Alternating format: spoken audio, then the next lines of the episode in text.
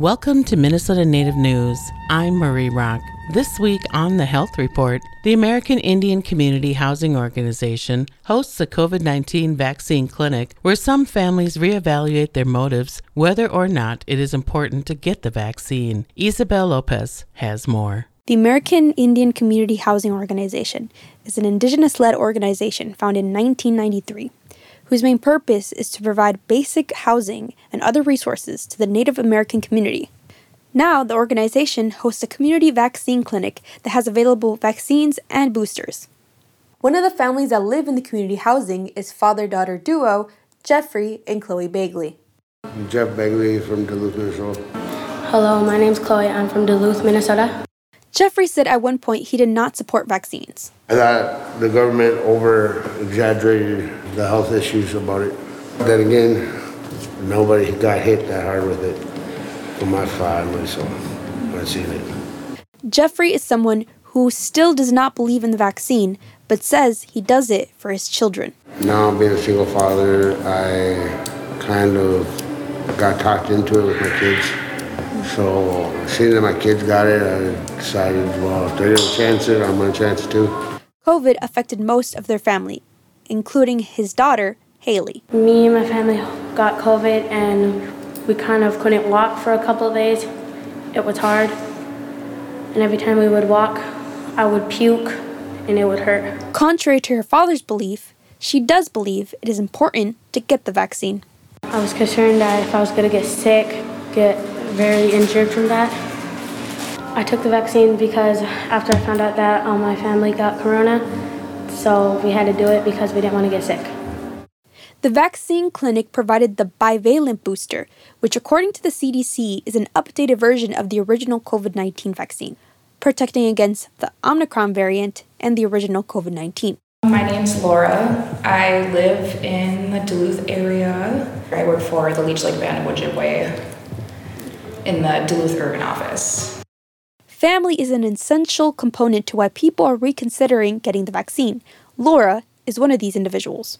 I wanted to get the vaccine to keep my family safe. Um, I have a lot of family who have health issues and to keep my community safe. Even though Laura had her own reservations about the vaccine, she ultimately decided what would be the best for the people around her. My experience with getting the vaccine was not too bad. The worst part of it, I think, was the chills. And that's about it.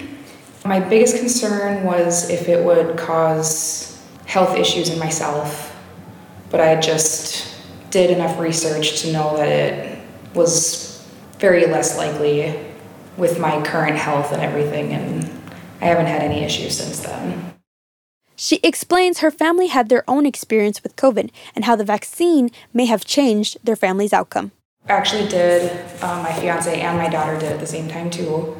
Um, thankfully, it was all within our household, but we basically just had cold symptoms. It was very mild because myself and my fiance are both vaccinated.